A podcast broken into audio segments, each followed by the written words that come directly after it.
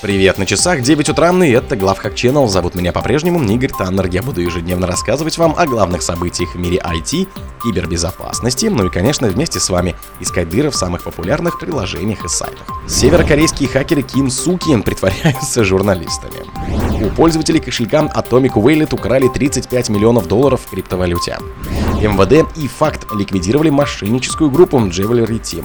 Zero Day уязвимость в Move Transfer используется для хищения данных. Спонсор подкаста Глаз Бога. Глаз Бога это самый подробный и удобный бот пробива людей, их соцсетей и автомобилей в Телеграме.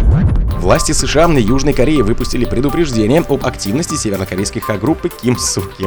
Злоумышленники атакуют медиа-организации, аналитические и исследовательские центры, а также научные учреждения, выдавая себя за журналистов и ученых. Совместное заявление было подготовлено ФБР, Государственным департаментом США, АНБ, а также Национальной разведывательной службой Южной Кореи, Национальным политическим управлением и Министерством иностранных дел страны.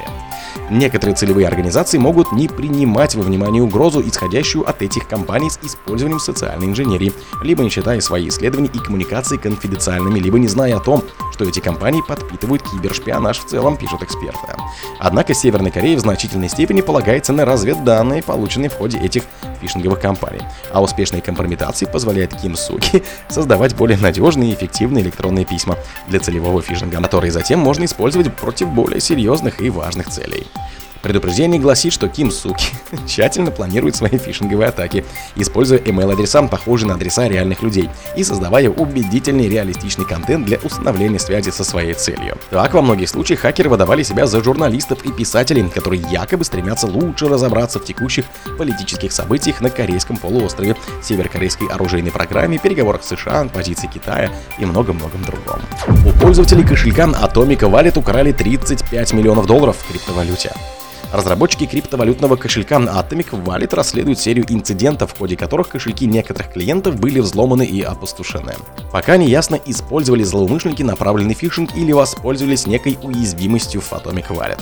Atomic Wallet — это криптовалютный кошелек для мобильных и декспотов, позволяющий пользователям хранить различные криптовалюты и доступные на всех основных платформах, включая Windows, Android, iOS, macOS и Linux.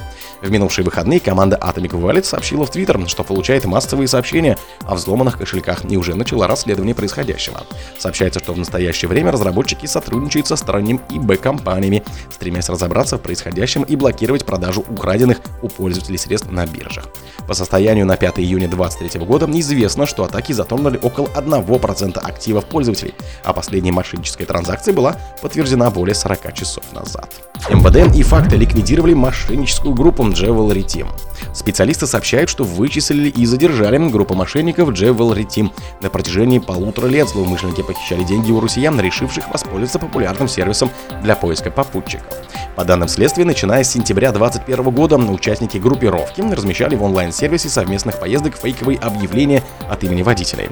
Тем, кто откликнулся, они предлагали продолжить общение не на сайте, а в мессенджере. Жертвы давали ссылку на фишинговый ресурс и просили перевести предоплату, чтобы забронировать место в машине.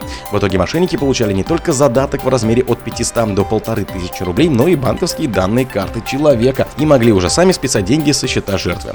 Так, сообщается, что у неназванного жителя Саратова с карты похитили 30 тысяч рублей. У обманутого кировчанина попытались вывести более 3 миллионов рублей. Однако перевод был вовремя заблокирован банком.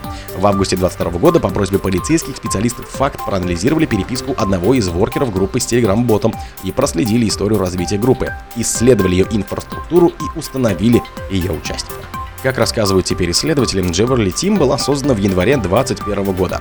Ее основателем, вероятно всего, были выходцы из старой скам-команды Hunted Family. По другой версии, Jewelry Team могла быть самостоятельным подразделением этой большой команды, о чем свидетельствует партнерская реклама в группе.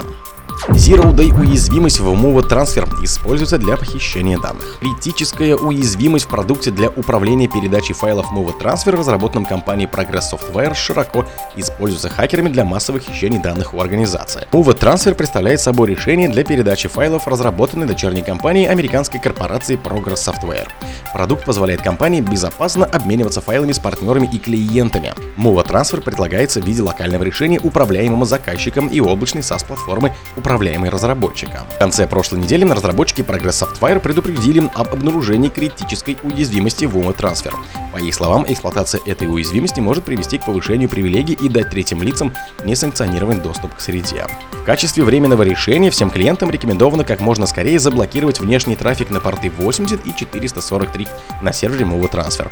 При этом разработчики предупредили, что блокировка этих портов запретит внешний доступ к веб-интерфейсу, помешает работе некоторых аспектов автоматизации, заблокирует API и помешает работе плагина Outlook Move Transfer.